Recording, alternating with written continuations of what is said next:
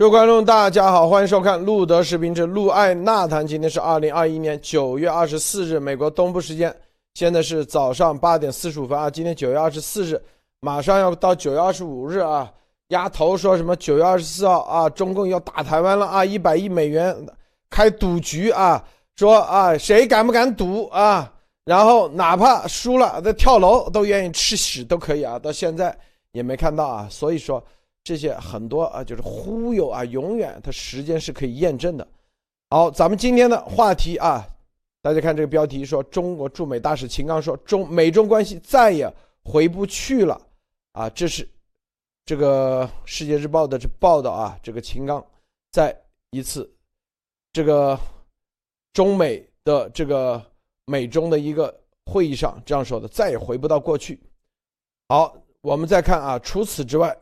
中共现在 又一篇社论出来，说国际锐评说，民主不是专利，也不是摆设，这是国际锐评啊。那个之前那叫金新华国际食品，这个叫国际锐评啊，是央视的啊，是吧？这个民主既不是专利，也不是摆设，来攻击美国的民主，说中共国才是真正的民主啊。我们结合这些啊，再来给大家先谈谈这些。除此之外，还有这个严博士啊，接受了美国嗯这个大声说啊节目和瑟琳上校再一次推动病毒的真相以及超限生物武器的这个步骤依然没有停止。大家看啊，这里面因为这个主持人叫做 Michael 啊，Outlaw，之前上一周采访的和严博士一起采访的哪位啊？就是。美国国土安全委员会啊，参议院啊，参议员叫做 Johnson，Ron Johnson，还有啊，这个我们上次做节目，大家看到，因为他是每一个礼拜的礼拜天才是大节目啊，平时都是小节目。然后呢，采访的另外一个是啊，德特呃，关塔那摩啊，CIA 的审讯专家，今天又和严博士又开始做节目，推动超限生武器。就他的观众面是什么样？他能把这些人拉到一起做节目啊，你就知道不简单啊，不简单。我们接下来看看啊，从很多各个方面，在咱们录得视频的录得节目的特点就是不同的新闻啊，不同的来源，我们来给不同的视角，我们来怎么看，来进行分析点评啊，以及啊发散性思维。最终给我们观众就是一个独立的视角，不要被一些啊海内外的中共的大外宣九层妖塔十面埋伏给忽悠了啊！好，首先让艾丽女士给大家分享一下其他相关资讯。艾丽好，好，路德好，可以听到吗？可以听到，嗯。好的，那今天跟大家分享几条啊。第一条，先是关于阿富汗塔利班的这个官员今天呃跳出来说将恢复执行砍手、砍脚等刑罚。砍手是非常重要的啊，这就是说他的这个刑罚呢是其实是基于伊斯兰古兰经的这个伊斯兰法里边，就是说对于偷盗的人啊应该进行执行什么样的这个刑罚，比如说还有实行啊用石头打扔扔扔身体等等。这个这些砍手砍脚的这个，包括还有斩首的这些刑罚，公开处刑处决的这个刑罚呢，这些都是呃，当就是非常古老的古兰经的法。其实，在现在很多国家呢，其实它已经没有实行了。但是像呃很多阿拉伯国家，像伊朗啊，是这个沙特，其实还是有的啊这样的刑法，这种比较呃严格遵守这个伊斯兰教的发源国啊，应该讲沙特，那他还是执行的。所以现在呢，他又把这个刑法啊，新的这个政权如果建立的话，他们说要执行，那这个事情得到了广泛的关注啊，因为这个可以看现在啊，按照现在的讲，他是没有人权的啊，就是呃在这一点上是非常。有争议的一件事情啊，这是第一个事情。所以我们看到现在塔利班回来以后，他慢慢的又在恢复他之前的，包括他这个呃原教旨。所谓原教旨，就是呃非常遵守古老的啊一千多年前的这样的一些法律。但时代进步了，但是他依然啊还要遵循以前的这些东西，所以要关注他的这个新的刑法啊，就是所以呃这个还真的是塔利班最后会把这个阿富汗带到哪里去，我们还得要拭目以待啊。这是第一个，第二个呢，这个今天呢，因为我们看在联合国大会上，嗯，文在寅总统在七十六届联大会上呢。呃，也提出了中战宣言这个问题，就是呃朝鲜半岛的稳定啊，停战状态。然后呢，就是呃要呃他做了一番的发言。大家知道，其实现在南南韩啊，韩国其实在对于朝鲜半岛的稳定上做出了非常多的积极的努力，甚至美国也希望能够。通过韩国来处理这个呃朝鲜半岛的呃稳定问题，以及宣战或者是带话啊给北朝鲜，所有的这些呢，其实在这个宣战这个这个文在寅在七十六届联大会上呢，他的发言里边就讲到了一个停战的状态啊，要结束朝鲜半岛的不稳定。然后呢，这件事情呢，今天呢，这个金宇正就。回复了啊，做了一个二十四号发表的谈话，就是针对韩国提出的中战宣言。然后呢，他就说他是十分有趣的提案和好想法啊，看到吗？金宇正说这个要要刺激我们不要拿双标等等等等。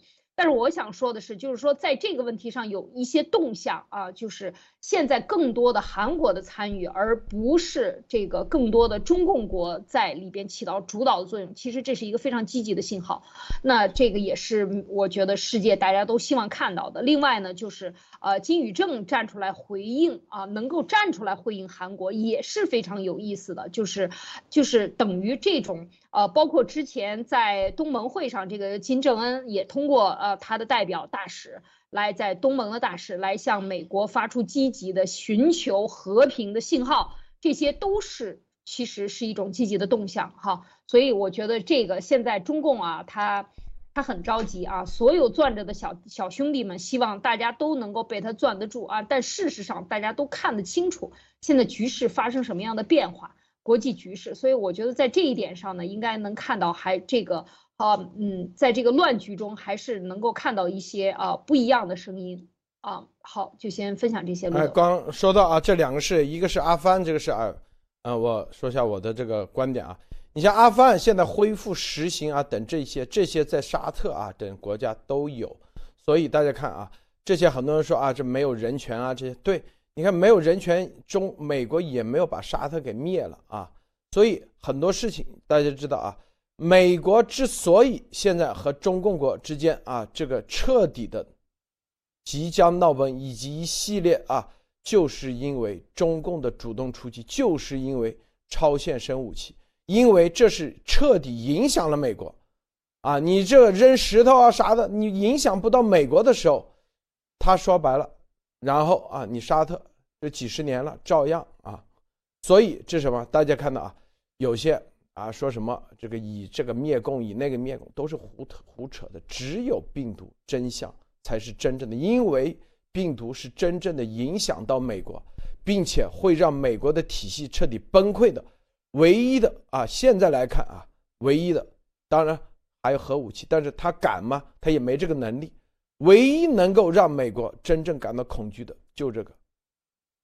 所以说别的啊，说什么以前没有，那绝对是骗人的、胡扯的啊！这个安娜女士分享一下。好的，路德先生好，艾妮女士好，大家好。呃，今天我和大家分享一个，就是近期在就是材料收集中发现的，就是严博士也介经常介绍，就是关于 Manik，就是他的前前 boss。马里克他是中共超限生物战科学呃海外科学网络最重要的人之一。那么发现就是今年五月十八日由美国国家科学院举办的一场关于新冠病毒的国际研讨会。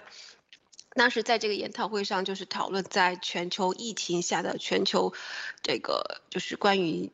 疾病防控的一个机制，还有这个全球协调，注重在几个领域的突破，比如说推进疫苗研发，加强疫苗分销和供应链，还有加强非疫苗公共卫生干预措施和应对措施，以及鼓励全球协调伙伴关系和融资。那么当时在这个会议上，Manik 是主持了其中一个小组会议，讨论的是在一个叫。一个健康的策略下，就是全球监测和风险评估上的差距，以及以后可以改进的这个策略和有这个方法。这个国际研讨会参参与的人员名单上，呃，有公布在网上，其中有一个就是大家都知道的熟人，就是 Peter Dazak。那么，在这关于这个研讨会具体的内容呢，在油管上有视频，有兴有兴趣的朋友可以去看看，这里边有很多重要的信息。好的，路德先生。喂，安娜女士啊，这个看没有？这就是啊，这就是美国的体系体制，你无任何的权威啊，任何的强权权威，当你变成强权的时候，实际上啊，都会放在阳光下被晒。有的人就不愿意被晒，一晒的话，他就骂娘啊，就开始用网网络式文革。但是这些就是美国，他这个体系就推陈出新，他就用这种方式，是不是？马利克到底怎么样啊？你看，咱们安娜女士就挖出来了，挖出来了。同样的，任何一个人，任何一个啊，咱们的所有的观众们或者什么，你在你的行业里，你在你的体系里，千万不要觉得啊，你前面有座大山。同样的，你只要有这个精神，日拱一卒，加上勇气，加上这种创新的精神，一定可以啊，可以什么推翻任何的一个在摆在你面前要阻挡啊文明前进的这种强权的这种石头。好，我们今天来看美中关系啊，秦刚说再也回不去了啊。这里美国驻啊中国驻美大使秦刚在二十三日在一场视讯演讲中坦诚。中美关系过去几年经历了很大变化，再也回不到过去。双方必须要面对现实，面向未来创新中美互动机新机制、新方法啊！秦刚呼吁美国企业界人士积极、继续积极参与中国的建设，继续为中美关系发展做出积极贡献。然后他怎么说啊？他还是刚才是一个总的观点啊，具体是怎么说？他说中国人从来不信什么修昔底德陷阱。中国要用实际行动走出一条和平发展的大国复兴之路，而美国也要坚持和平发展，摒弃错误思维，与中方一道找出一条相互尊重、合作共赢的和平共处之道。然后说啊，对中美关系啊是出席的是彭博创新经济论坛高级别会议。他说，创新是破解难题的金钥匙，他们也谈创新啊。面对复杂严峻的中美关系，双方尤其需要发扬创新精神，要有新格局、新思维、新方法。秦刚表示，中美历史文化、社会制度不不同，但彼此利益深度交融，双方谁也离不开谁，谁也改变不了谁，谁也取代不了谁。冷战思维和零和游戏违背世界潮流和人民意愿，只会激化矛盾分歧，导致冲突对抗。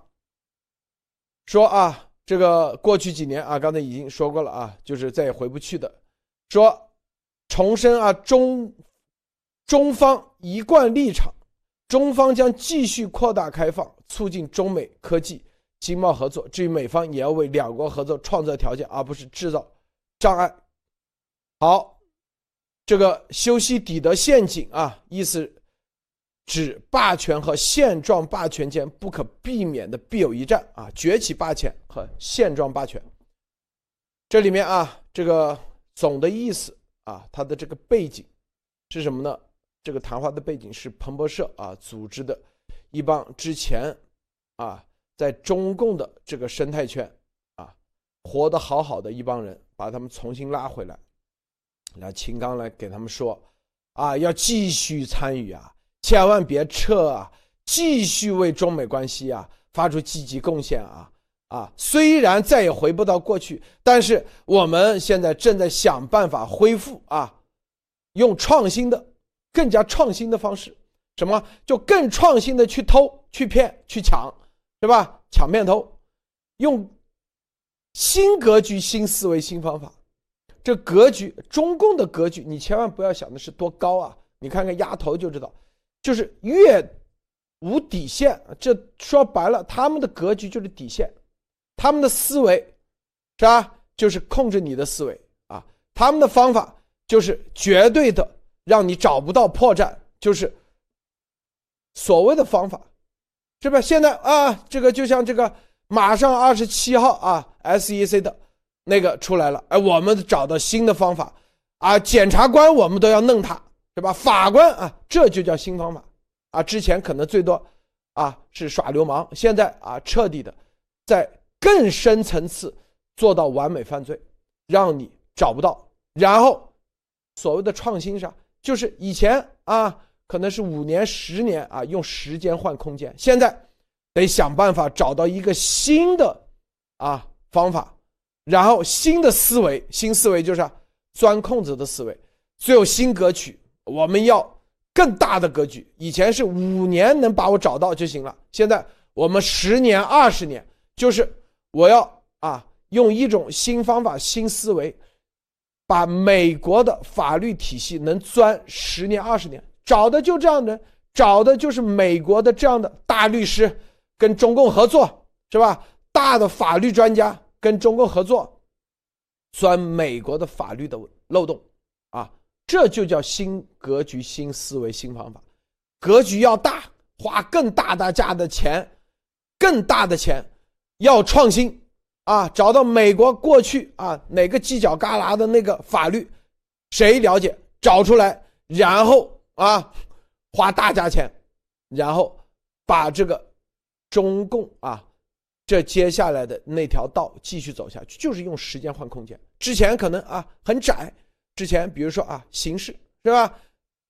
啊，这律师来拖，法庭来拖，一审、二审、三审啊，然后拖个五年、六年、七八年，哎，在这五六年，哎，中共获得了发展的时间和空间。时间啊，换取了空间。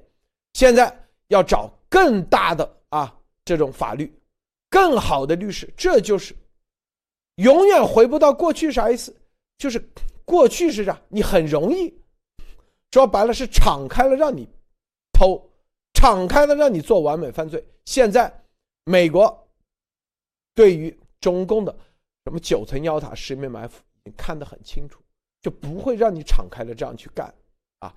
更重要的，说白了啊，就是接下来的路啊，接下来接下来可能更高级别，就中共的超限战，提升到反恐这个级别，中共害怕。但是他们说了，秦刚说的就这意思，哪怕进入到反恐，把超限列入反恐一样级别的时候，他也得想用创新的方式啊，找到一条啊。相互尊重、合作共赢的这条路，和平共处之道。说说白了，就美国，就算啊走到了往前推进到更下一步的时候，也要找到一条这样的路，让在反恐的事情上啊，如果把中共这个所有的完美犯罪啊全部打成定性成这个级别的时候，中方也要啊想方设法。说白了。忽悠美国，最终啊能够继续的、继续的偷骗抢，然后继续的实行完美犯罪，这是我的解读。啊，很多人说路德解读是不是过了？过不过？未来你们去看啊，他一定是用最好的语言包装出最邪恶的思想，咱们只是把它揭穿啊。这个艾丽女士，你怎么看啊？嗯。我觉得这个秦刚大使啊，这个第一呢，现在就说他找机会让他说话的地方呢，已经越来越少了。到现在为止，都来了两个月了吧？八月八月头来的，九月都来了两个月了啊，两个月的时间了。他现在还没有见到国务卿，呃，就是完全是给他一个冷脸，所以他真的是很艰难啊，在这样的一个环境中，还能够终于在快到两个月的时候呢。找到这样的一个机会来发言啊，然后当然还是老朋友给他这个场子是吧？然后找了一些亲共的，或者是说不得已亲共的，呃，就是有企业在中共国的这样的人给他这样的一个机会说话。所以呢，他呢，嗯，我觉得第一点，他说修昔底德陷阱这件事情呢，就是所谓的两个大国之间的崛起。我觉得中共不不是很符合这个啊，他觉得自己符合，我崛起了。我要有大国思维，你是怎么大起来的？要先说，如果你是凭着自己的本事正当竞争起来的，也就罢了。你凭的完全是这个呃所谓的弯道超车啊，这个抢骗偷，然后呢用障眼法迷惑住美国，用这个所谓的反恐战争这期间，在美国自辖不顾的时候呢，你玩命的去偷美国的这个高科技的技术，这种竞争所形成的势力，第一，首先它不会长久。它完全是这个来头不对啊，不是好来不会不会好去啊，就是不是好来的东西你也攥不住，然后你也不能长久，因为你没有那个根基，你没有把人家的所有的这个基本实力，你自己是站在流沙上基础上建立的东西，所以你抢来的东西放在这个沙子上，你只能用水泥做个墩子，你有没有时间去把你的社会基础和制度打一个深深的桩，打到这个岩石上？你没有时间，所以这个。完全就是弯道超车迎来的这样的一点时间，可以讲，对中共来讲，这是第一。第二呢，就是说，嗯，我他的这个呃，应该讲，呃，还有就是他讲的这个呃，这个是再也回不去了啊，这个中美关系再也回不去了，这是一个事实。就是刚才路德说是深一步的这个呃动员，深层次再想办法怎么样能够做得更好。我觉得现在他的这个在现。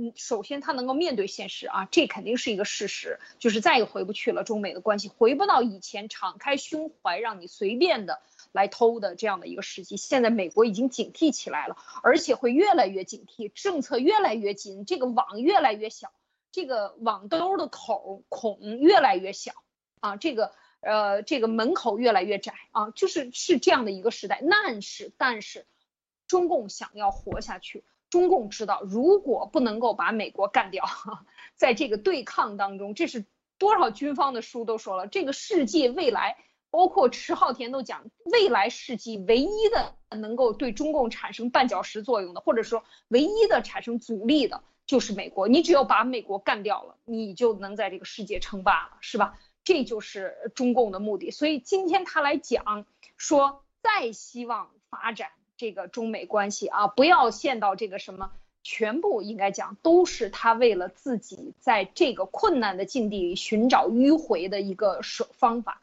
而且现在的这个病毒的问题，呃，对中共的这个追责和立法这么迅速，所以他要着急的是所有的立法的人士研究真正的，我觉得在病毒问题上是首先要解决的，他就是在这个法律上看能不能找到空子。特别是反恐，现在又把这个生物恐怖，呃，这个这个国际的反生物恐怖袭击的这个法呢，这个公约呢拿出来，那现在整个的这个法律体系打到法律战这一层，国际法以及国际组织这一层，它真正的可以说中共是没有人的。他今天在美国发表这些，跟美国的这些商人说，这已经是他的最大的利器。要知道，连基辛格都没有用了。他利用的是什么？就是接下来你们这些曾经在中国赚过钱的，或者现在正在中国抽不出来身的这些企业，你们还要帮我推荐一些法律方面的啊这些专家，然后再来研究怎么样在这个问题上，生物恐怖袭击上，呃，或者是超限生物武器恐怖袭击这个问题上脱身。我觉得这是他首要解决的这个问题啊，路德。你看啊，他说。对于中美关系，创新是破解难题的金钥匙。你觉得中共国说创新什么时候啊？真正的创新不就说白了啊？如何？就是我们刚才说的啊，美国完美犯罪如何更加完美，让别人找不到漏洞，这就是创新。你看在这里说啊，说谁也离不开谁，谁也改变不了谁，谁也取代不了谁。为什么要就此地无银三百两？说白了，他知道美国要在干啥？第一要离开他，啊，他就说你离不开我的，放心啊。但是美国就是要跟他脱钩啊，只是换成要么叫冷战思维，要么叫零和啊。第二，谁也改变不了谁啊，这就是结合了我们待会要说的，是不是？国际锐评，民主不是专利，也不是是摆设，美国一定要改造啊，是不是？就是要让中共国十四亿人。真正的啊，改变谁就改变这个土壤，就像阿富汗一样，是吧？谁也取代不了谁，取代谁呀？啊，当然是中共，是吧？用什么？用美国的体制来改变这个零和游戏啥？说白就是没有你最重要 没有你啊。说冷战思维和灵活和零和游戏，冷战思维就是啥？就彻底跟你断绝关系。第二，零和游戏就是要彻底没有你最重要，这就叫零和游戏啊。要么说白了，就是没有零，就是彻底给你结束啊，就这个意思。所以结束啥？结束中共，是不是？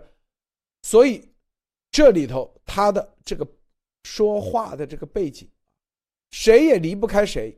当然，美国离不开中国人，中国人也离不开，因为这人类地球，咱不叫命运共同体啊，它就是这个地球村这个概念，你不可能把啊十四亿人给那个。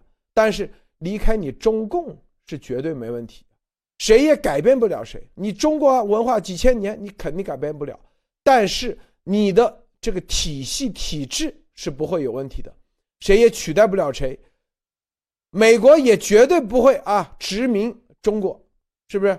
为什么？你看，他阿富汗他都不可能殖民，所以中国人他是不可能取代，他不可能把中国人赶走啊，然后把美国人移移移民到让白人那里，他不可能，是不是？但是取代你中共国，中共，是不是？这个政权那是肯定的。哎，呃，安娜女士，你怎么看？嗯，好的，呃，就是关于这个新闻，说实话，就很像就是在电视上、电影上经常看到的有一个情节，就是当。呃，正义力量和黑暗力量对立的时候，在最后一刻，黑暗力量就跪在地上求：“哎，放我一条命吧！我那个，我我什么都给你，你就放我一条命吧。”然后，然后我在这个题目中看到有一句话，我觉得和我们之前讲的很多东西其实是可以联系在一起的，就是秦刚呼吁美国企业界人士积极呃继续积极参与中国的建设，积。继续为中美关系发展做出积极贡献，这句话的理解，哎，我可以这么去说，就是说呢，怎么来说呢？其实秦刚还有背后的中共就是想。继续给美国说，哎，我们继续维持原来的中国市场，原来的这个赚钱的这个模式，什么血汗工厂、低成本、没有道德底线的发展，我们继续为美国提供，美为这些西方所有的所有的这些提供，这这个就是中共他提出了一个价嘛，然后也是他的这个。也是他自己的筹码吧，他自己认为。那么后面一句话，继续为中美关系发展做出积极贡献。那么就是怎么说呢？哎，不要灭共，大家有话好好说，一起赚钱，呃，一起割草，只要留我一笔，什么话都好说。这个就是，我想这个就是可能是秦刚想传达的。然后之前节目就是有好几期节目，我们都在说，就是因为中共他自己发起了这个超限生物战，改变了这个大环境，原来就是向中共提供的，就是说。呃，原来的这个中共市中中国市场，什么血汗血汗这个低廉价劳动生产力，还有成本没有道德底线的发展，这个是原来所谓的中国市场的模式，但是他自己放毒了，把这个大环境给变了。现在的大环境就是要把中共灭掉，然后因为要灭共。然后在这个基础上发展起来一个新兴的中国市场，一个还有一个新新的一个发展的一个商机吧，可以说是。那么现在中共才发现，哇，这个原来这个这个趋势不可控了，那怎么办？那就是跪下来求饶，呃，放我一条命。大家，我我们可不可以回到从前呢？但是我想还是想多了。好的，乐德先生。对啊，是啊，这个啊，咱们的解读啊，我告诉大家。中共的这些官员，他嘴里说的东西，他背后的意思一定不是一个好意思啊！历朝就是这么多年，大家看得很清楚。毛泽东当时啊，为人民服务这五个字，大家激动的很。然后一看，原来啊，为人为啥？后来官员就是为人民币服务啊。然后呢，这个统治啊，这个中南坑就是啥？为人民这帮韭菜服务，以韭菜为中心啊。那天。安娜说的太好了，以韭菜为中心，以人民为中心，就是你如果不能理解的这个纸背后的意思啊，说白了，是吧？就是你永远你根本就没法看清楚这个局势。很多说咱们的解读啊，是不是老是啊危言耸听？但是大家看这个趋势是不是危言耸听？咱们绝对不会啊，这个天天忽悠说啊，明天啊九月二十四号就要打台湾了。我们该怎么说？我们说台湾中共肯定不敢用军事力量、军事的方式，但是他一定会用超限的方式。超限就包括忽悠你啊，嗯，中国要打台湾了，中国要打台湾了，天天说，说完以后，这叫做狼来了，对吧？但是。他赶紧跑，赶紧跑！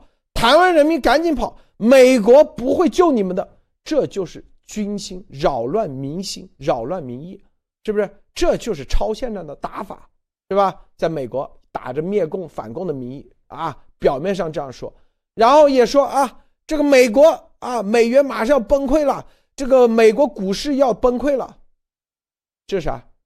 这不就是扰乱民意的吗？扰乱美国的经济的吗？这不很明显的打法吗？咱们说中共，啊，说啊，中国人民币要，我们也是，是不是让中共统治基础，它的统治基础松散，是不是？但是这边，但是美国不管用啊！美国有谁会听他的？有几个人听听他这个瞎忽悠？是不是啊？瞎白痴！就算说英文，美国各个社群族群，它也是一小部分。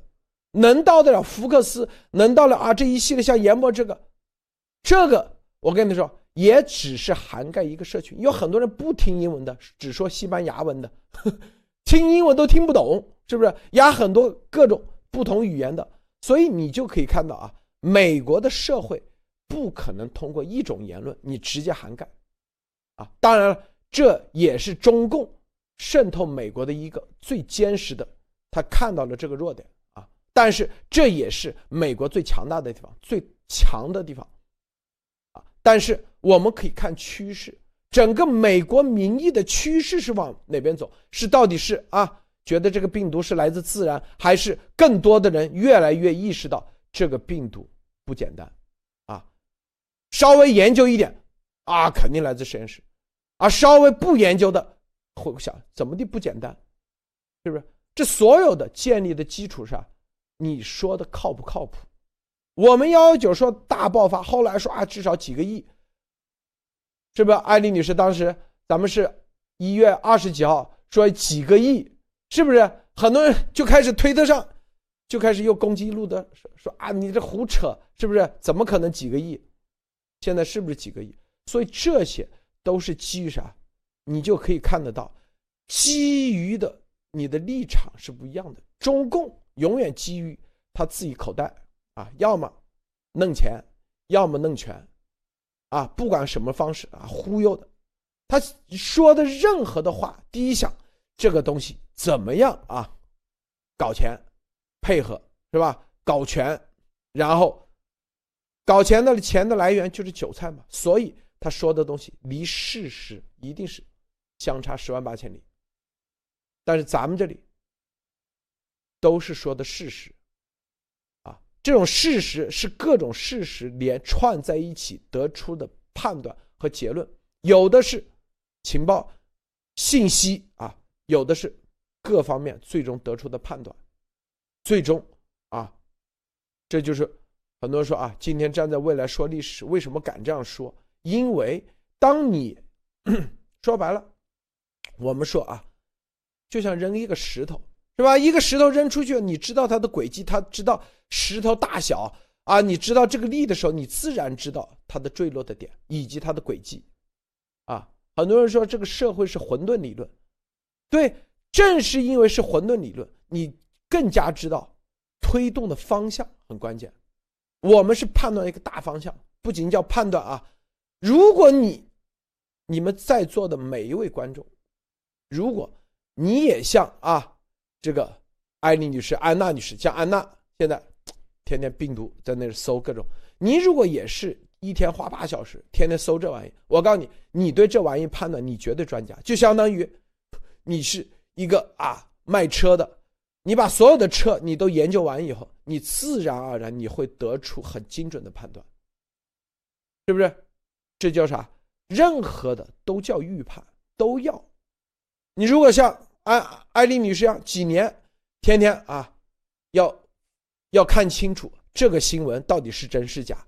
你要判，因为你做节目的时候，你必须得要判断真假呀，是吧？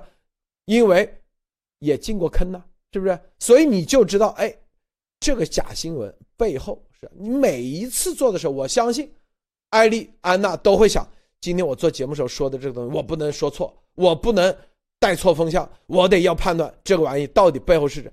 当你进入这个思维的时候，我告诉你，你就很专业了，你已经，你基本上啊，你就跳出了中共的这个十十面埋伏啊，你就知道哦。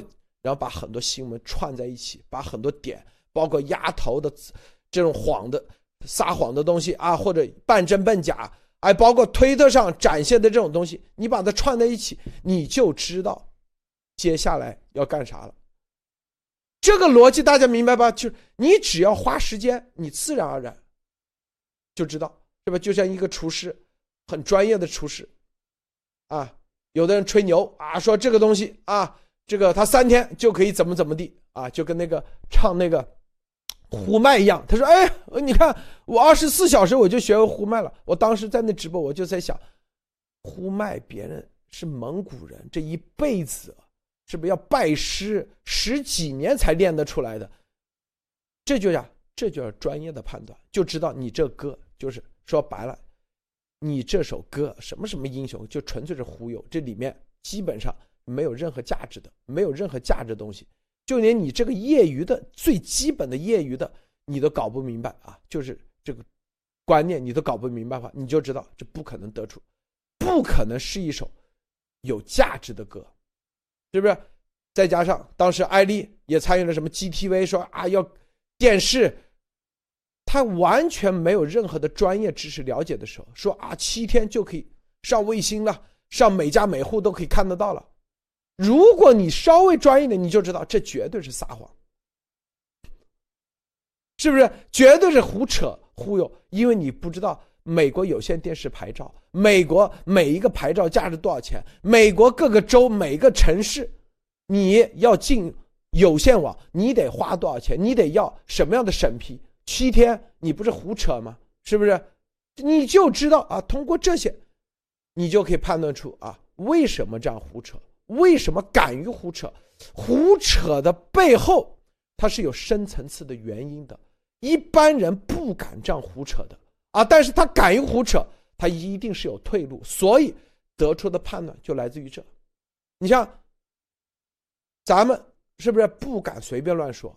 你说随便乱说，说错了是要承担很大的啊责任。你就绝对不敢说啊，中共马上要打台湾了。你想想这种话说出去。说出去啊，你胡随便乱乱说的，你说出去，你想造成多大的影响？阿丽女士，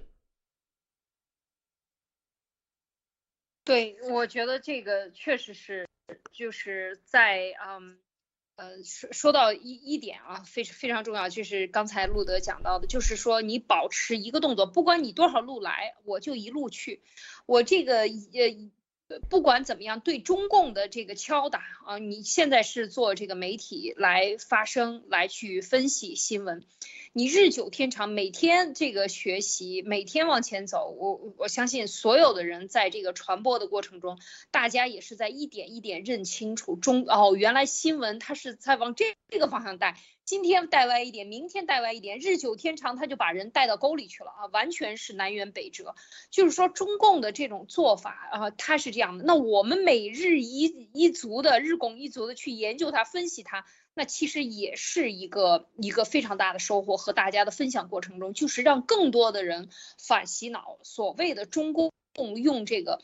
回音壁啊，自己跟自己玩，自己在北京都是几百家，将近四百家啊，就是外国的媒体在北京注册，打着什么欧洲什么什么时报，什么法国什么什么时报、日报什么之类的，全部都是在北京注册的，这些就是这样的这种做法。其实，当你越来越深层的去沟通、搞清楚的时候呢，就是会越来越看清楚。哦，原来中共就是一个纸老虎，完全就是嘴。对对，这个我觉得对，说太对了，对他的就是纸老虎。对，对，是完全就是这样。所以我们大家的信心，第一就是来自于这个每日一族，每日去认清楚它一点啊，那日日积累就多了。所以就是过过去老说说，不管怎么样一招鲜啊，就是你只要盯住中共的它的这个宣传的点，你只要找到它的漏洞，日久天长找到它的逻辑关系了。这也是说这个呃，应该讲我们在这个进步的过程中，在这个每日做的过程中，你看路德也是分析出了很多他几层。为什么？因为你每天都在看他的新闻，你就发现他，哎，他最重要的时候，他要中南坑说的时候，他要这么说，用钟声来说啊，非常有意思。所以他的这个所有的报道，它分成几层，用什么来去试探海外的水，甚至用一些小的报纸、地方的、湖南的什么的一些重庆的报纸来做一个投投石问路，然后反应很好，那就马上大报就上，跟着上，一起大字报就开始疯疯狂的转发。然后这些都是他的很多的打法，这是他的一个，因为他是有中宣部的，它是有总体设计办公室的，他们是有思路的。你没有找到他最开始的发，因为你不认识他，但是你在他日日的发散中，你就找到他的逻辑点在哪里了。所以这个我觉得就是，呃，我就像。安娜女士挖病毒一样，你挖来挖去，挖来挖去，最后这个事情靠不靠谱？他都成专家了，他马上就告诉你，你找的这个信息找歪了。他不在这个方向研究，为什么？他这些人过来是来蹭蹭的，然后把我们所有人带到沟里去的。有一些人来挖料的，他挖的都是不重要的。有一些人给你喂料，也喂的是假料的。为什么？你就是增加辨识能力。其实这个是一点啊。那回过来，我在想，还想说一个，就是刚才。说回到秦刚的这个，我觉得他这里边啊，你看，就是他在说这些话的时候，他的危机他绝对不会在话里说出来。他现在最大的危机，中共是什么？大家看这两天台湾发生什么了？TPP，然后立陶宛在干什么？美国在干什么？都要把台湾扶正的一个动作。所以这个时候他最大的是合法性没有了。所以你看秦刚这个说话的时候，我刚才在仔细看他的这个标题，他一上来就说我们不要陷入到大国的休息地的，他先把自己的合法性定在我和美国是两个大国之间竞争的这样的一个话术的前提，而这个前提可能根本就不存在，根本就没有这个所谓的大国，你合不合法，国际社会认定。你能不能合法一个中国？我认定台湾或者认定中国，中共那北京还是台湾，这个是合法性，而不是说北京的代表的中共国就和美国是两个大国之间的关系，这个就他又把你带到了另外一个坑里去了，就是这个思维的前提，他一上来就一个前提定死在这里，所以你要是跟着他的思维去去走，你就又完了。你这个其实你看，我们就说这个。这个大使他在说这些话的时候，他是有非常多层次的逻辑，他要去，他要去啊，在国社会上说的，所以他首先要说我是非常合法的啊，所以他现在遇到的挑战也是合法性的，这是第一个。另外呢，他你看最近中共出出的这个文章，包括在国呃国内啊，中中共国内呃，今天呃一些这个呃赵立坚对话一就是回答说，一些在华企业对中国营商环境表示担忧。呃，然后赵立坚就说啊，没有问题，我们采访了八十多家这个在华的企业，都很积极等。你想他的这是一个什么前提？也是现在经济完全要和中共脱钩，TPP 也是和中共经济脱钩，整个的要和中共国的经济脱钩的时候，他要抓住这些这个呃肉票企业啊，就是绑票的这些外国企业，要让。跟我站在一起啊！你必须要站在，你不站在一起，我要给你加税。很多人还没有来得及，或者很难在短期内完成他的成本摊销，他根本无法脱身，从中国国脱身。那这些人就成了被威胁者。那这个时候你就要在中共的宣传机构机构前说，哎，我支持你。为什么？你敢不支持？明天我就给你加税，明天我就给你断水断电，是吧？所以这些东西，这些都是能够看出来。反过来看出来，这个中共现在遇到的极大的危机，就是政治上的合法性的问题。你一服台湾，一旦台湾进了像 T T P T P P，马上进联合国的话，那他遇到的这个危机就是你彻底完了，你大使馆都撤了，你也别叫大使馆，降级代表处、经商处啊，就变成这个了。所以。这个危机它是绝对不能说的，而这个危机它就要套用一套这种宣传的手段来在这进行这个啊进行保护啊，我觉得是这样的啊，路德。大家知道啊，这个大的背景你们一定要现在啊，现在当代现在的大的背景是什么？中共啊是国家的力量，国家力量，秦刚是外交层面大使，他是这个层面，他说的一句话，他肯定不是自己随便乱说啊，是和哪些啊？中联办、统战部、总参。甚至国安啊，这所有在美国的体系系统，然后宣传大外宣，还有像丫头这种啊，打入敌人内部这种啊，所有的他是统一行动。然后秦刚在大使层面，在外交层面啊，可以以正式的官方身份去忽悠一批人，有的人可能就是暗中操作。因为这大背景是啥？大背景是中共很自信的认为用超限战可以颠覆美国，他一定是走这条路。这个超限战，就我们之前说，包括朝鲜法律战，丫头搞的这玩意是不是？诉啊，他的钱从哪来？大家想想啊，诉这诉那是吧？超限病毒战，这毫无疑问啊。包括是吧？超限科学误导，超限信息战，火眼报告不都出来了吗？社交媒体这不都是各种超限？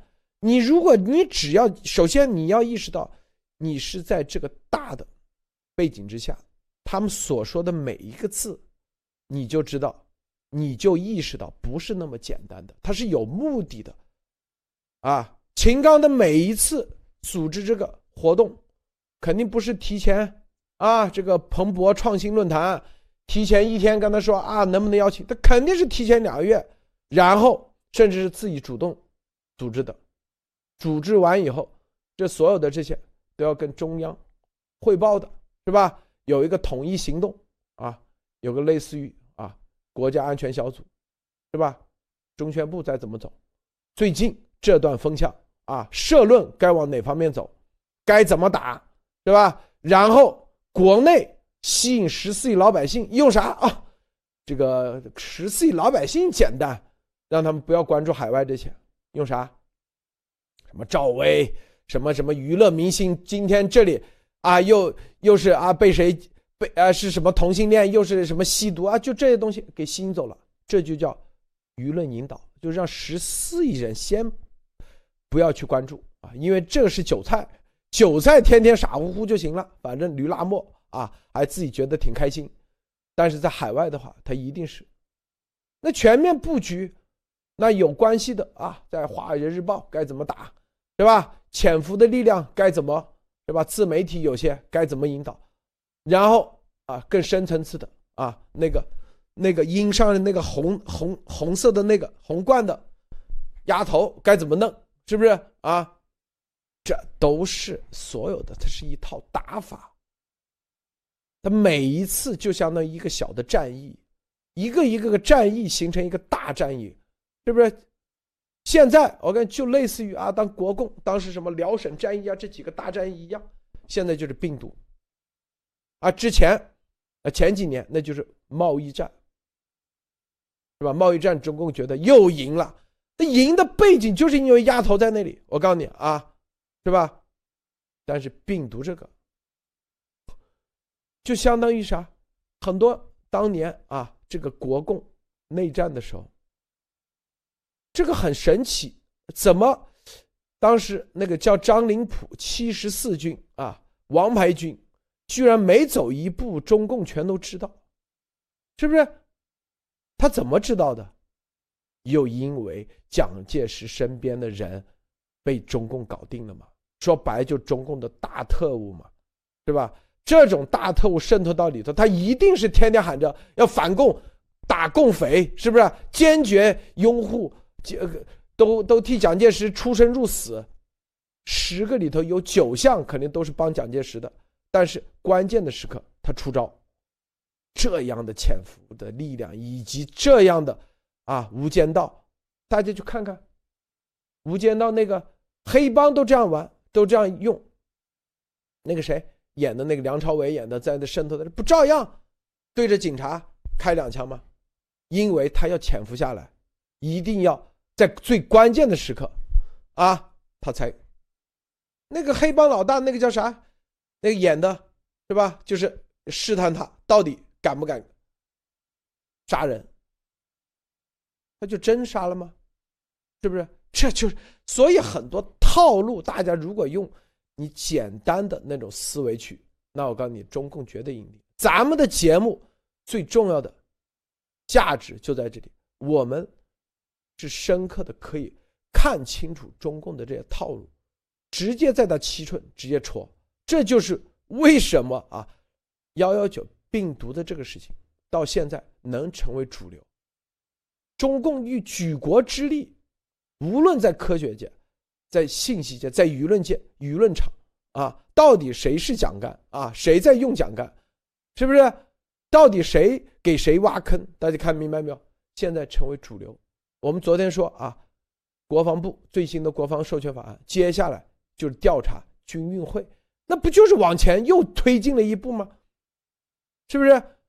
但是美国人由于在这种事情上，他们。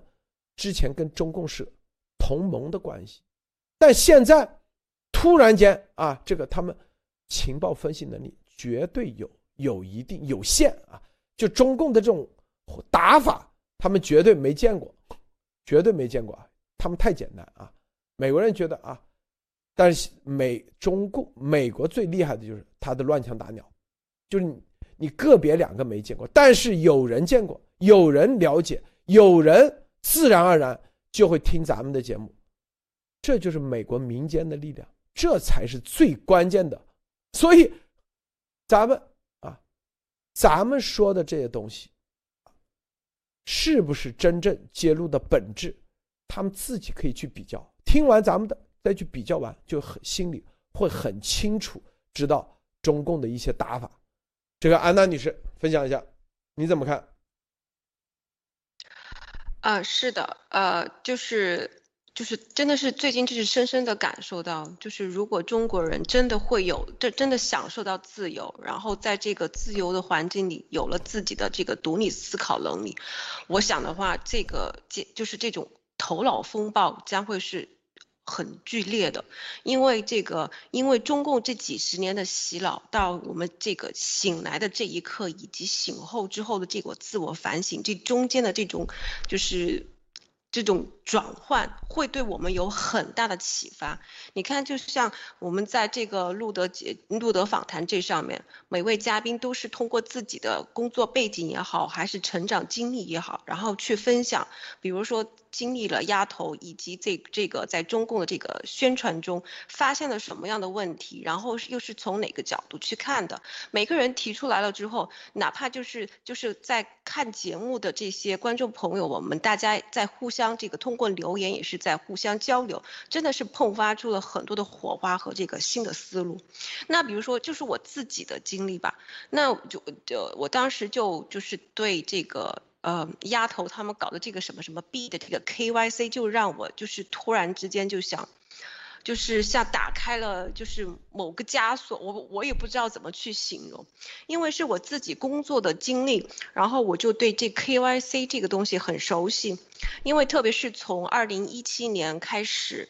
呃，还甚至更早吧，因为这个渗中共在海外的渗透，还有这个贸易战的关系，让这个政治环境是比较紧张的。那么在当时，比如说银行开户啊，或者是搞投资，甚至是这个律师律师事务所接这个 case 的话，他们对都对这 KYC 是有很严厉的要求，比较严格，而且审这 KYC 都是有一个相对。接就审就是去批审批这个 KYC 的人都是有相应的资历的，但我看到这个群里边所谓的 KI 去检去搞这个 KYC 的这些人是从这个义工里边招的时候，我就觉得这里边是不是会有问题？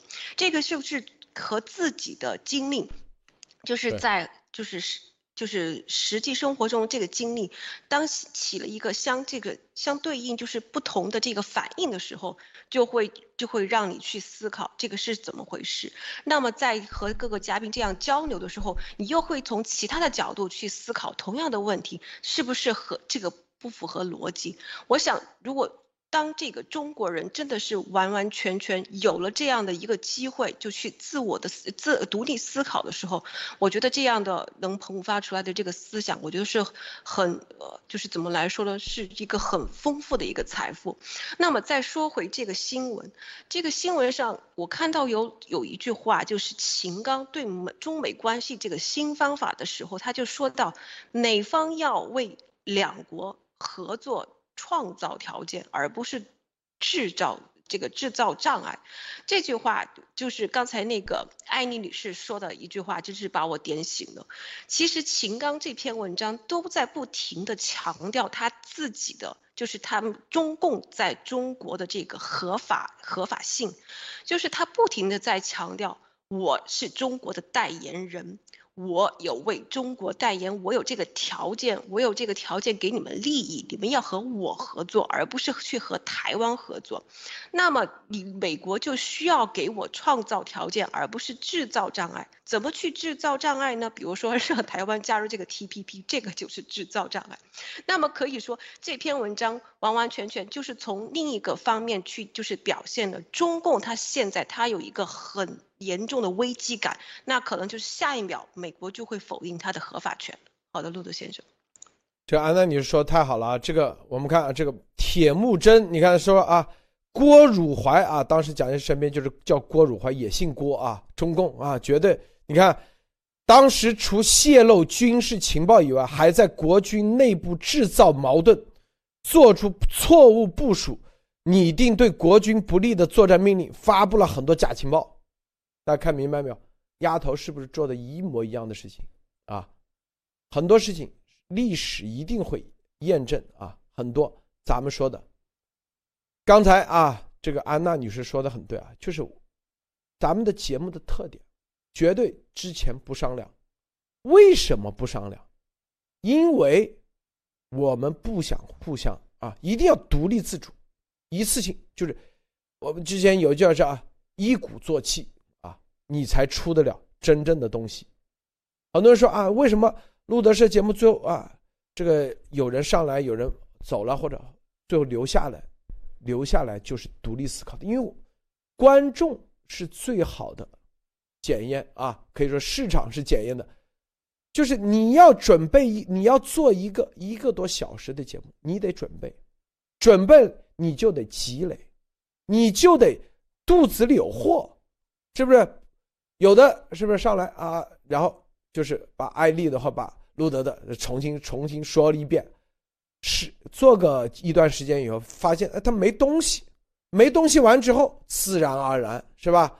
你就可以，要么我们就是两种判断，要么你就是啊正儿八经，你这被中共洗脑洗的差不多，时间长了你也没有自己的独立思考的东西，要么就是你没花时间。说白了，你在敷衍观众，不就这两结局吗？是吧？所以大家看啊，这个不同的独立的视角，一个节目要把它让它自然而然产生独立视角，而不是说做节目之前我们先开两个小时会，安娜该怎么说啊？这个艾丽该怎么配合？那都不是自然的，那都叫人工的，人工的东西。说白了，在这思维者思想这块，绝对没好东西，是不是？包括我们的所有的观众留言，是吧？我们念的东西，这都是很多我看有独立思考，能补充咱们的养分的，这就是咱们节目的意义。刚才铁木真说的这，你看一样的概念，你看在孟良崮战役中，郭汝怀将蒋珍重决定的国军作战部署，超转任。连如为华东远征军以优势兵力包围并歼灭国军整编第七十四师做出了贡献。你看，这就是一样的打法。现在对着美国来的，对着美国是一样，假信息制造分裂啊，制造美国两党分裂，美国右翼的分裂，一样的打法，同样姓郭。我告诉大家啊，他这蒋介石身边最信任的人，所以你看啊，这个台湾这里为什么啊对丫头不认可？因为他们以前经历过，经历过这种啊。你看这里啊，铁木真还有信息啊，郭汝怀在国军内部制造混乱，动摇军心。一九四七年三月十九日，四百名国军退役将校因整编被迫自谋生路而发生的中山陵哭灵事件，就是他参与制定的整编方案一手造成的。很多事情真的往回看，你就可以知道啊，这里头多么似曾相识。关于这一点，我们待会在节目中啊，在后面慢慢的一点一点啊，一点一点来谈。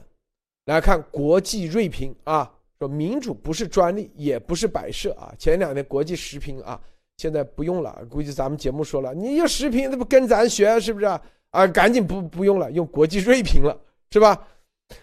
说这个意思说，现在啊开始说中说民主啊这个概念，在中国，人民是民主的核心。意思说，你西方的民主。啊，说我们中国不认可世界各种形态，每个国家都有选择适合本国国情、代表民意并能给人民带来福祉的民主制度。意思说，中共国这个专制就是民主，是不是？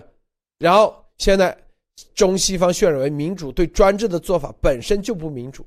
美国没有资格单方面定并专享民主，更没有资格将自己的标准强加于人，甚至搞所谓的民主改造。这里头啊，这个大家知道，对中共的这个民主的啊，这个彻底的否定，其实就是对中共合法性的否定。这个因为就相当于啊，你这个上市公司，你的体制你必须得啊是有股东大会，然后你董事会是遵守股东大会的那个，但是后来发现。啊，这个就丫头那个啊，说什么董事员的全假的，就一个股东，一个什么啊，执行董事全都是假的，这叫你这所谓的董事会根本不存在，你这所谓的股东会也是假的，所以你就没有这个合法性，就你这个公司是非法的，从这个角度去打，对吧？现在啊，你要知道民主这个概念，不仅仅啊是一个。意识形态的，更重要的是，你的国家啊，就是你这个的合法性具不具备，这是一个概念。中共意识到这一点了啊，所以要说中共现在也是民主的，说说中共国的民主是叫做选拔加选举，说在县乡两级人大实行直接选举，他意思说啊，我们这里也有选举的，所以我们是合法的。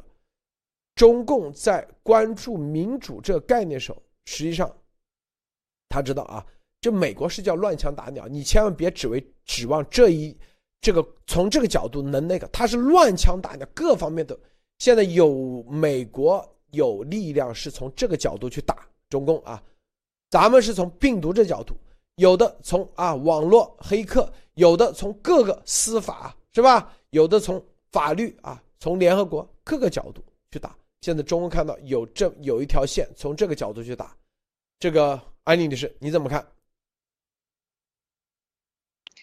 对，我觉得他这这一篇文章啊，他现在真的是这个从全方位的保保护中共。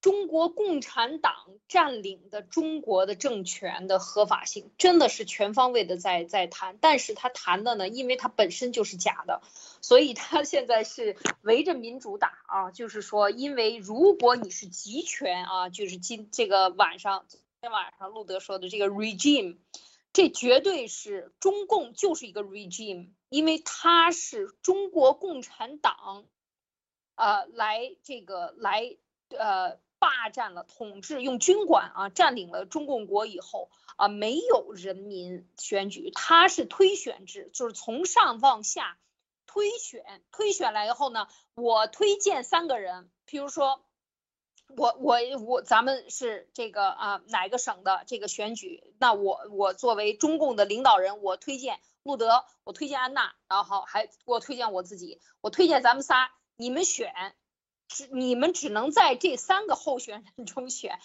你想想这是民主吗？然后大家都投票。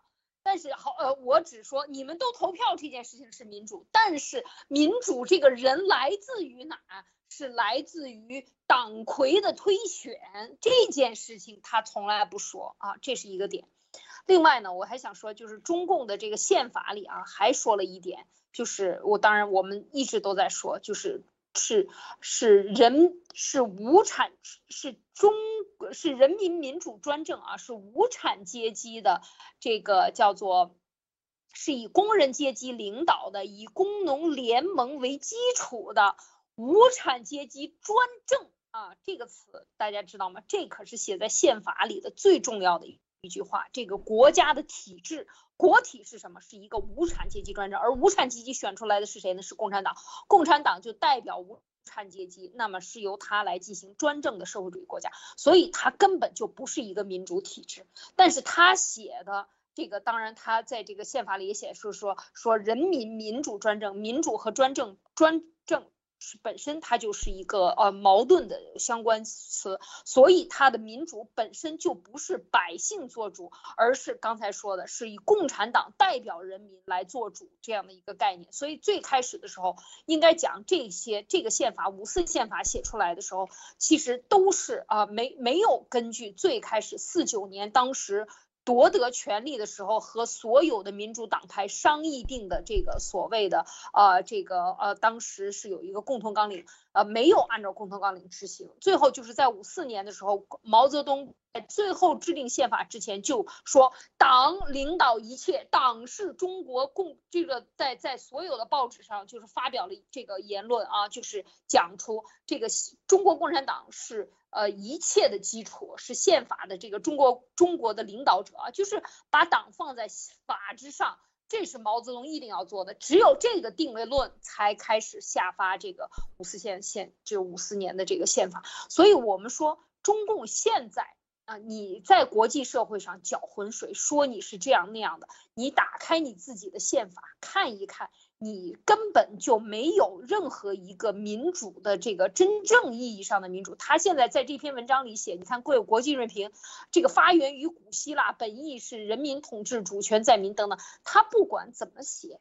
他都无法绕过去自己的宪法，把自己的中国共产党定为这个专政的这个是拿着刀的把子的这个呃这个人呃，所以他就是一个集权，所以这个跟民主没有任何关系。中共统治从来人民没有做过主啊，人民啊人人是他们，我们是被他们割的韭菜是吧？然后他他选他提出三个人来，你只有这个候选人。我相信所有参加过选票的人啊，当然大部分人是没见过选票的。对，见过选票的人，你也没有任何的权利提议。你说，呃，我我是见过选票的，就这个选票里边，它只有两栏，第一栏就是这三个人啊，你选其中一个或者选其中两个，第二栏你还可以提议别人，但是我告诉你，提议的人你可以写你的人，从来不会被考虑。只有这个被提名的人，提名的人是党的领导提名啊，然后你来选党的领导的提名，你说这是多么滑稽的一个选票完成的，这这就是这就真正的欺骗啊，这就是真正要糊弄老糊弄洋鬼子的，这就是为什么美国人，我这两天就是讲到这些的时候，我也是在看美国的反恐的这些电影啊电视，我最近一直在大量大剂量的看。我看完了以后，我非常的担心。为什么？因为我们觉，我觉得美国人也好，哪怕是恐怖主义的也好，他们都太在中共面前都太单纯了，太可爱了，让我觉得，因为他们做完一个恐怖事件，无非就是嘣引起爆炸了，这种事情在中共的眼前绝对是小儿科，只是他用来耍的狗而已。我觉得在中共面前，他只能是像这个伊朗，他都是他是用的这些帮他叫唤的这个狗。所以中共玩的是更加的阴险和不易察觉，他永远在玩两面派。所以你真正的要研究中共，要拿掉中共，在和他的这种对抗过程中，你不搞清楚他的这些权术玩法的话，我就就在想，我觉得这个他从来永远都不会承认。像像这些恐怖分子，最起码还说，哎，我承认这事儿是我们干的。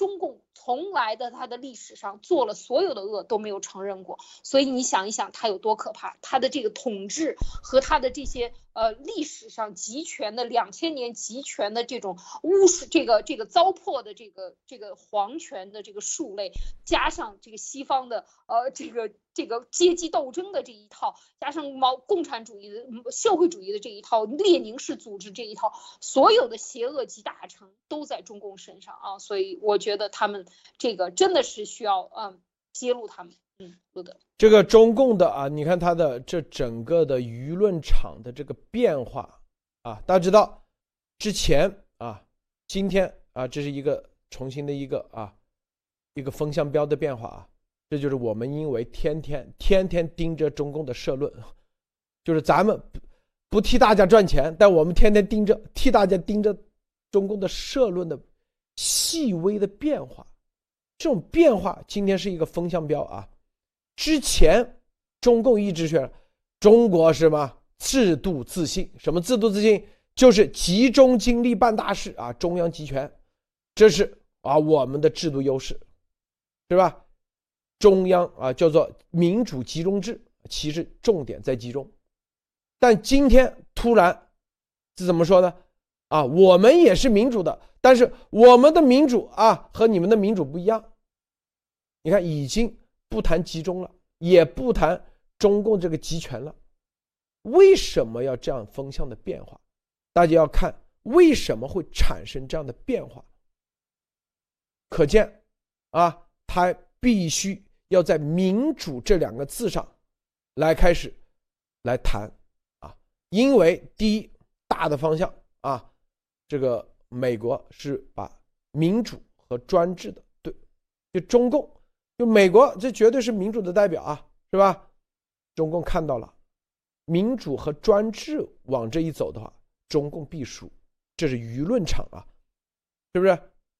这是新冷战，那当时也是一个自由世界啊，前苏联是啊，一个啊叫做这种专制啊，这种一个是自由世界，一个共产，他自己把自己搞得共产。搞的专制，你就成了说白了一个对立面，这个对立面是很不利的，对中共来说。当前苏联最傻乎乎的就是把自己变成了自由的对立面，把自己变成了民主的对立面，这就是他们最蠢的。因为任何是一个人都知道，都希望要民主的，都希望要自由的。好，中共知道，如果进入那个坑。中共在舆论上绝对输败于下风，所有的民意调查啊，中共就贴上了那个标签，是吧？但是中共国之前多少年，你看毛泽东就在成立的时候都要搞个什么人大代表，什么政协协商啊，政治协商，因为他知道要忽悠人，要忽悠说咱们也是民主的，咱这个也是民主，但叫人民民主。后面所以来个专政啊！你看毛泽东啊，之前是啥叫新民主主义，对抗的是三民主义，对抗讲提出的三民主义。但是我们是新民主，这是就毛泽东他为什么能忽悠当时十亿人？他在这点上他高度够，他知道一定不能把民主给甩掉，甩掉民主的话，他就彻底失去了。我告诉你啊。他的所有的立场，所有的基石，他就没了。但是他在民主上搅浑水，玩弄民主，啊，用所谓的阳谋阴谋方式。所以这是压头最失败的就是他居然民主，说白了就像昨天我们做节目，比李自成还不如，是不是啊？一说啥这个不需要民主投票啊，我一个人说了算啊，因为什么什么时间，所以你的所有的东西都是胡扯，知道吧？只有他一个人说了，这就是。中共啊，啊，第一第一代的这个毛泽东，他心里很清楚，民主大旗他得举，得举起来，啊，但是他玩弄技巧，啊，前一段时间，习神等等于想把民主都给丢掉了，虽然就这个旗子他都不要了，知道吧？你要知道一点啊，就连日本法西斯，啊，希腊啊的的希特勒。当时德国法西斯也都是民主的，这都是选出来的。你居然民主这个都不要了，那这次次公啊，绝对次公，这是第一。第二，美国在二战之后建立了一个体系，就是一个国家一个认证的一个政府的认证的体系，就是你里面是否是选出来的，这个很关键。选择的过程，这就是用民主的方式投票的方式，选就是投票，而不是靠武力，不是靠暴力，啊，这就是为什么每一次台湾举行。大选的时候选，啊，选总统的时候都有各国的选叫做啊大选观察团，这观察团干啥的？就评估你这个大选是否合规，啊，最后就出结论啊，这个大选合规啊，是真正的民主，是不是？虽然有一些瑕疵需要改一改，啊，这里要调整，那里要调整，但中共国是吧？啊，现在他意识到继续下去。你中共国的合法性它就没了，最终，你不是民主的，你的政府不是民主出来的，台湾是民主出来的，一个中国就转变了。这是从法律上来讲，它必然站不住。就是刚才我说的，就像公司一看啊，这个公司你叫有限责任，但是公司里就你一个股东，另外一个股东说白了，也是和你一起的。那你就不是有限责任，你就是无限责任，你得承担啊所有的责任。美国可以在这个上面给你打官司的，你在法庭上，你看很多公司是不是有限责任就是股东制，至少两个股东以上啊，某一个股东至少不能低于百分之多少啊，这叫有限责才能成立有限责任。如果是单一股东百分之百，那就是无限责任。无限责任的概念。大家知道啊，那是不一样的啊，完全不一样的概念。这就是中共现在你的这个所有的这里头到底是不是真正的投票，有没有真正的选举，有没有之前是忽悠美国人啊？现在说白了，中共也意识到，只要往这方面继续走下去，某一不是咱们在推动这个啊，美国有一股力量在推动这个的时候，到一定时候。就可以把中共的这个合法性给灭了，给打了。还有，一般是看多少年？大家知道啊，五十年。就是说，你的这个民主改造五十年啊，国际社会是一公认的。一般他知道啊，我一上来，不可能马上就民主啊，是不是？马上就全全部投票，因为你你要你要建立啥？你啊，投票站是吧？选票，然后还要对老百姓。进行各种教育啊，你不可能啊用军管的方式，所以他一般都是几十年。所以很多人就说，为什么台湾之前有独裁，后来啊，他就是在过程中，国际社会是认可你在五十年之内慢慢的改造，没问题。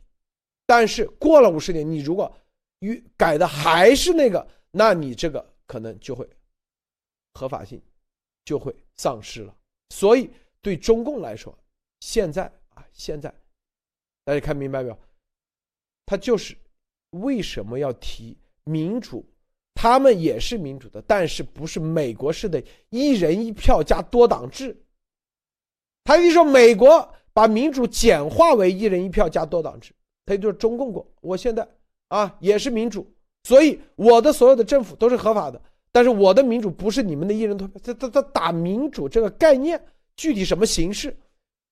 这就是他们意识到这条路继续走下去，他会很惨。这个安娜女士分享一下。嗯，好的。呃，关于这个民主，就是。特别是在这个，一个是在中共的这个治下，还有就是在西方，就是在这个两个比较，就是民主到底是对人的有多大的改变？其实我最大的一个深刻体会就是，在。比如说，在中共国内，我们自我自己从小的时候，说实话，对于什么叫民主、自由、法律，我印象中我是没有从没有接受过这样相类似的教育的，或者是可以说这几个词都是很少听见的。但是在海外，在西方，这些小对小孩的教育，从小就会提到你有什么样的自由，你会想你会通过什么样的方式去去。只就是就是去实现你自己的民主，或者是什么样，就是法律可以说在小的时候就可以教你什么叫规矩，什么叫规则。如果要实现民主，首先，如果中共真的是认为自己是民主的，那么从小首先要提提供的就是一个就是正常的，可以说正统的，就是关于什么是民主、自由、法律的教育。但很显然，在中共是没有的，就是哪怕是现在。他可能会提到一些所谓的民主教育，那也是被他自己给篡改过的，而且是一个红色赤化的一个教育。那么再看这个文章里面，他有提到说什么？呃，中国现在形成了以选拔加呃选拔加选举为特点的贤能政治。一方面，什么中国乡县乡两级。说到这个县乡。线上呃这种线乡上的这种选举的话，我自己是有就是听过一个真实的故事，就是说在这个县里或者乡里搞的这种所谓的选举，一般是怎么选的呢？就是当地的村委会或者是乡委会，一般能当村委会、乡委会的这些人都是当地的恶霸，并不是说什么靠贤能政治来选拔出来的，不是的。那么就会这些所谓的乡霸就会去上门去收选票。而你不投谁，我就我就要我要我就要做什么，或者是这个稍微有点良心的，就把大家叫在一起，然后吃顿饭，然后一一顿饭钱就可以把选票给换了。那么这样选出来的这个所谓的贤能，真的是这个民人民想要的吗？如果真的是选出来的是人民想要的，为什么在线上、在乡上这样的贫困、还有教育以及留守儿童有这么多呢？情况得到改变了吗？没有，反而是恶化。这个就是中共的民主。中共的民主，那就是让人民更凄惨、更悲哀。那么。这样的民主是民主吗？不是的，在这个看西方这个文明的这个进展，以及这个文明的推进，以及人在受教育的这个各个层面，以及这个层次，以及小孩所受到这种，就是特别是在基础教育上的这个改变，就能看得出，真正的民主是让人过得越来越好。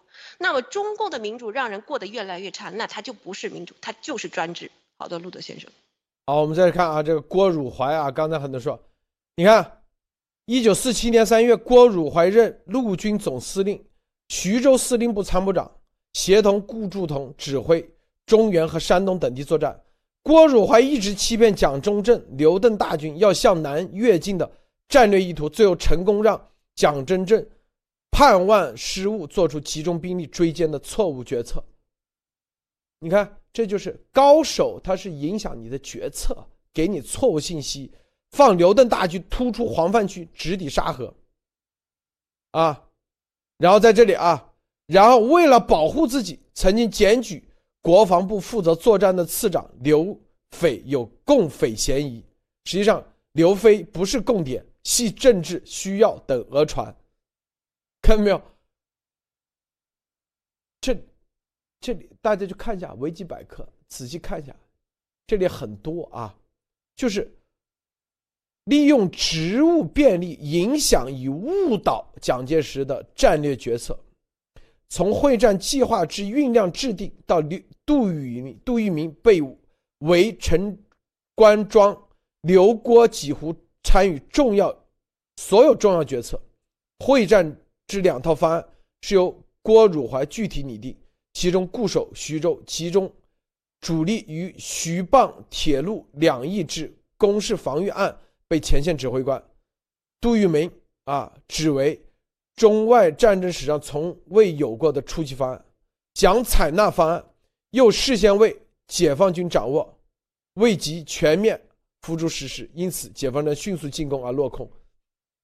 他也出谋划策，还认他，但是出完了以后马上告诉中共，他在用他自己的啊这个所谓的奇才。出奇的方案，让蒋介石采用，采用完以后，马上告诉中共。你说这多厉害啊！这中共这郭汝怀是吧？后来你看，就中共的，你看没有？中国共产党啊，中华民国少将，后来中华人民什么中国的解放军啊副兵团级干部，那最后在中共里不照样啊死的很惨吗？都是这些，告诉大家，都是中共从小培养的一些这种特务啊啊，从小，你看，就是在一九一九年的时候，那才多少岁？他是二一九零七年出生，一九一九年的时候，他在成都上学，啊，然后呢就发动学潮。这发动学潮，这不就是共产党一些人，是吧？从小就物色的，啊，积极参与学潮，那才十二岁就参与学潮。他一九零七年出生，一九一九年就开始从小就对他洗脑，把他培养出来的。一九二九年失掉组织联系啊，加入中共。一九二九年那才多少？二十二岁是吧？正式加入。然后在一九二九年就失掉失掉所谓的失掉组织的联系，后来在啊一九四几年恢复组织联系。哇，中共这个建立地下党真的是厉害，我告诉你，他现在用的这一套对着就是美国来的。我告诉大家啊，千万你像郭汝怀不被揭露之前，那所有人都觉得郭汝怀肯定是啊，绝对。讲的最信任的人啊，这么重要的这个啊，国共内战、徐蚌会战作战方案都是他定的，并且啊得到奖的重要赏识，啊奇才出奇制胜的方案，原来都是中共特务渗透的人啊，所以你就可以看到这些啊，未来历史一定会。会解读的啊，会解读。他郭汝怀在二战的时候参加了徐悦指挥的第三次长沙会战，然后啊也是出生入死。那经过重要的考验的啊，在讲的当时既有中统又有军统啊在这情况下，当时戴笠之死啊，周恩来说：“哎呀，戴笠死了，那就太好了。为啥？因为啊。”这个戴笠之死，让提前啊十年啊灭蒋。蒋介石说啊，戴笠之死让让什么？让蒋啊失去一个最重要的一条线，什么线？因为戴笠也部署了情报人员在中共里面，由于很多都直线联系，戴笠一死全断线了，就这原因，你看没有？所以啊。这里头当然了，蒋这边也是列宁式组织，也不是很，也不是啥好东西啊。就是他的整个国民党的体系，也是有中统、军统，啊。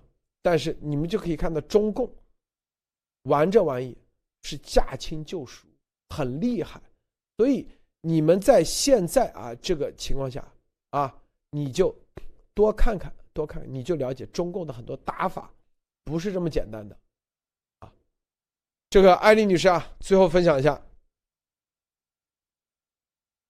对，我觉得刚才分析的这个郭汝怀啊，确实是非常的有借鉴作用，就是整整一百年了啊，真的是一百年。一九二几年，他当时参军。郭汝贵，玫瑰的瑰，不是怀子啊。哦，玫瑰的玫瑰的对对对。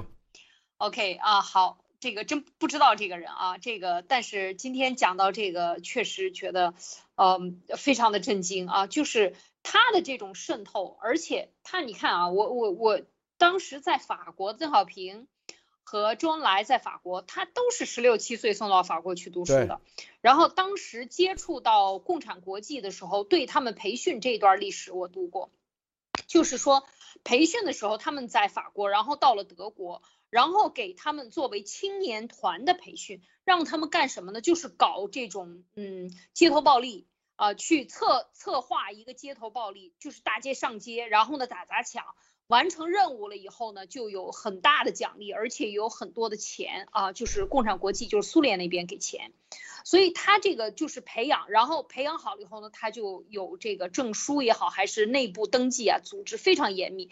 所以其实他们在法国留学，后来又在德国待着，然后来回跑。你知道那边呃呃欧洲其实都是很近的，包括到苏联到东欧都是很近的，所以这个其实在这个过程中。我觉得他是最早的，他们带回来的就是玩组织，玩这个情报，而且大家都知道，这个周恩来就是 大情报头子啊。他事实上搞了很多的海外的布线，啊，都是他完成。他所谓的这个外交口归周恩来管，外交只是明着的情报线，还有一条暗线啊，就是暗线也是他来管。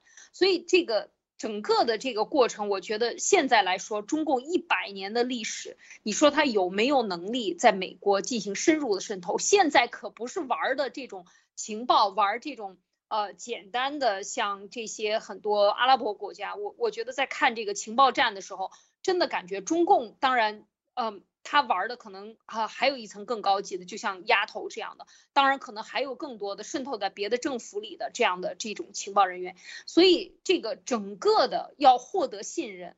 呃呃七七分呃就是九分真话啊，一分假话就可以把一个国家带入到万劫不复。现在这个就可以把你的最重要的决策的呃带让你给你带偏了，然后情报给你弄弄错了，制定方案。所以这个我觉得就是很重要，在现在的信息战、舆论战当中啊，而且这个当然还有法律，就是所有的全面的超限战当中，中共现在使用的套路应该讲是全面的各个。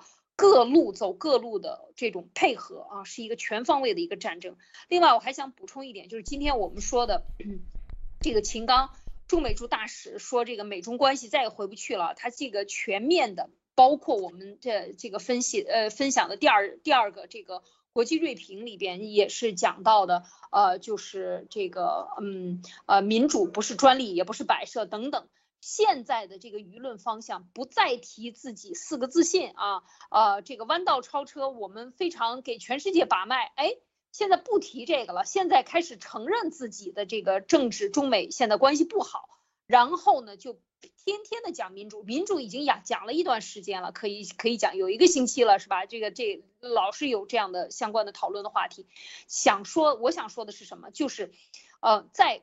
国际社会上对中对一个政权的认知，或者对一个政府的合法性的认知，这个民主是一个核心的评价标准。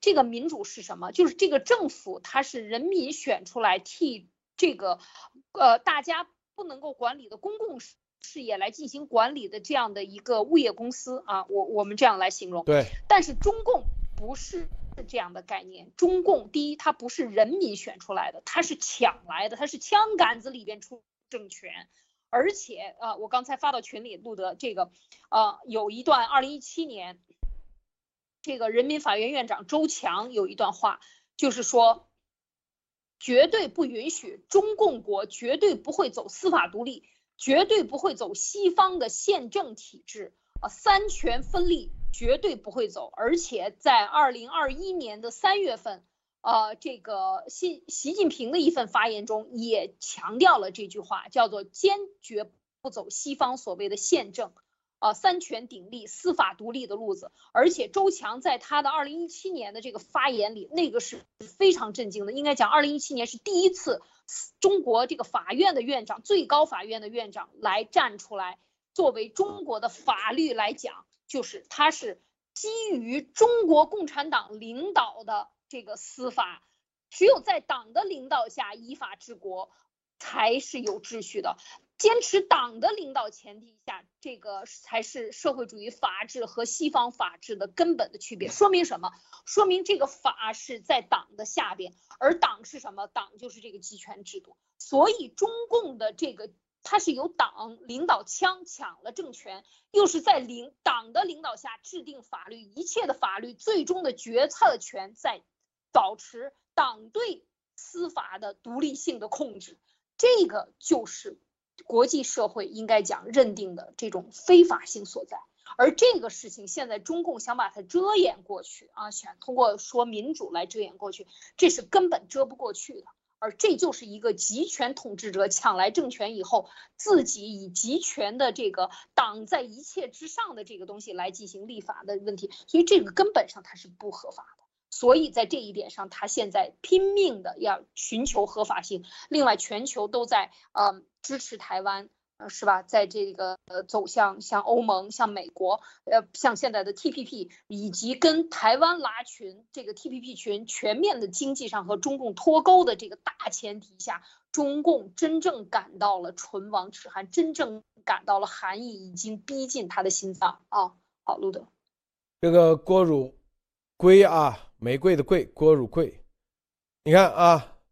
没说他在八宝山革命公墓啊，只说中央军委为郭汝瑰同志举行的追追悼会。如果说八宝山肯定会说的啊，啊，九十岁的时候，啊，赞扬他什么什么。你看这么大贡献的也才啊，对中共啊起这么大作用的，居然也没进八宝山革命公墓。所以告诉大家很多事情啊，至少我现在没看到啊，没有，我查了一堆啊，没看到进这里头。中共的很多啊，你就知道，你别以为进八宝山革命公墓，这样的人在蒋介石身边渗透了几十年啊，最后还没资格进八宝山革命公墓，你想想啥概念啊？大家想想。好，这个大家可以在推上啊，以及留言下继续讨论这个。今天节目就到此结束啊！谢谢安娜，谢谢安妮女士，谢谢诸位观众观看，别忘了点赞分享，再见。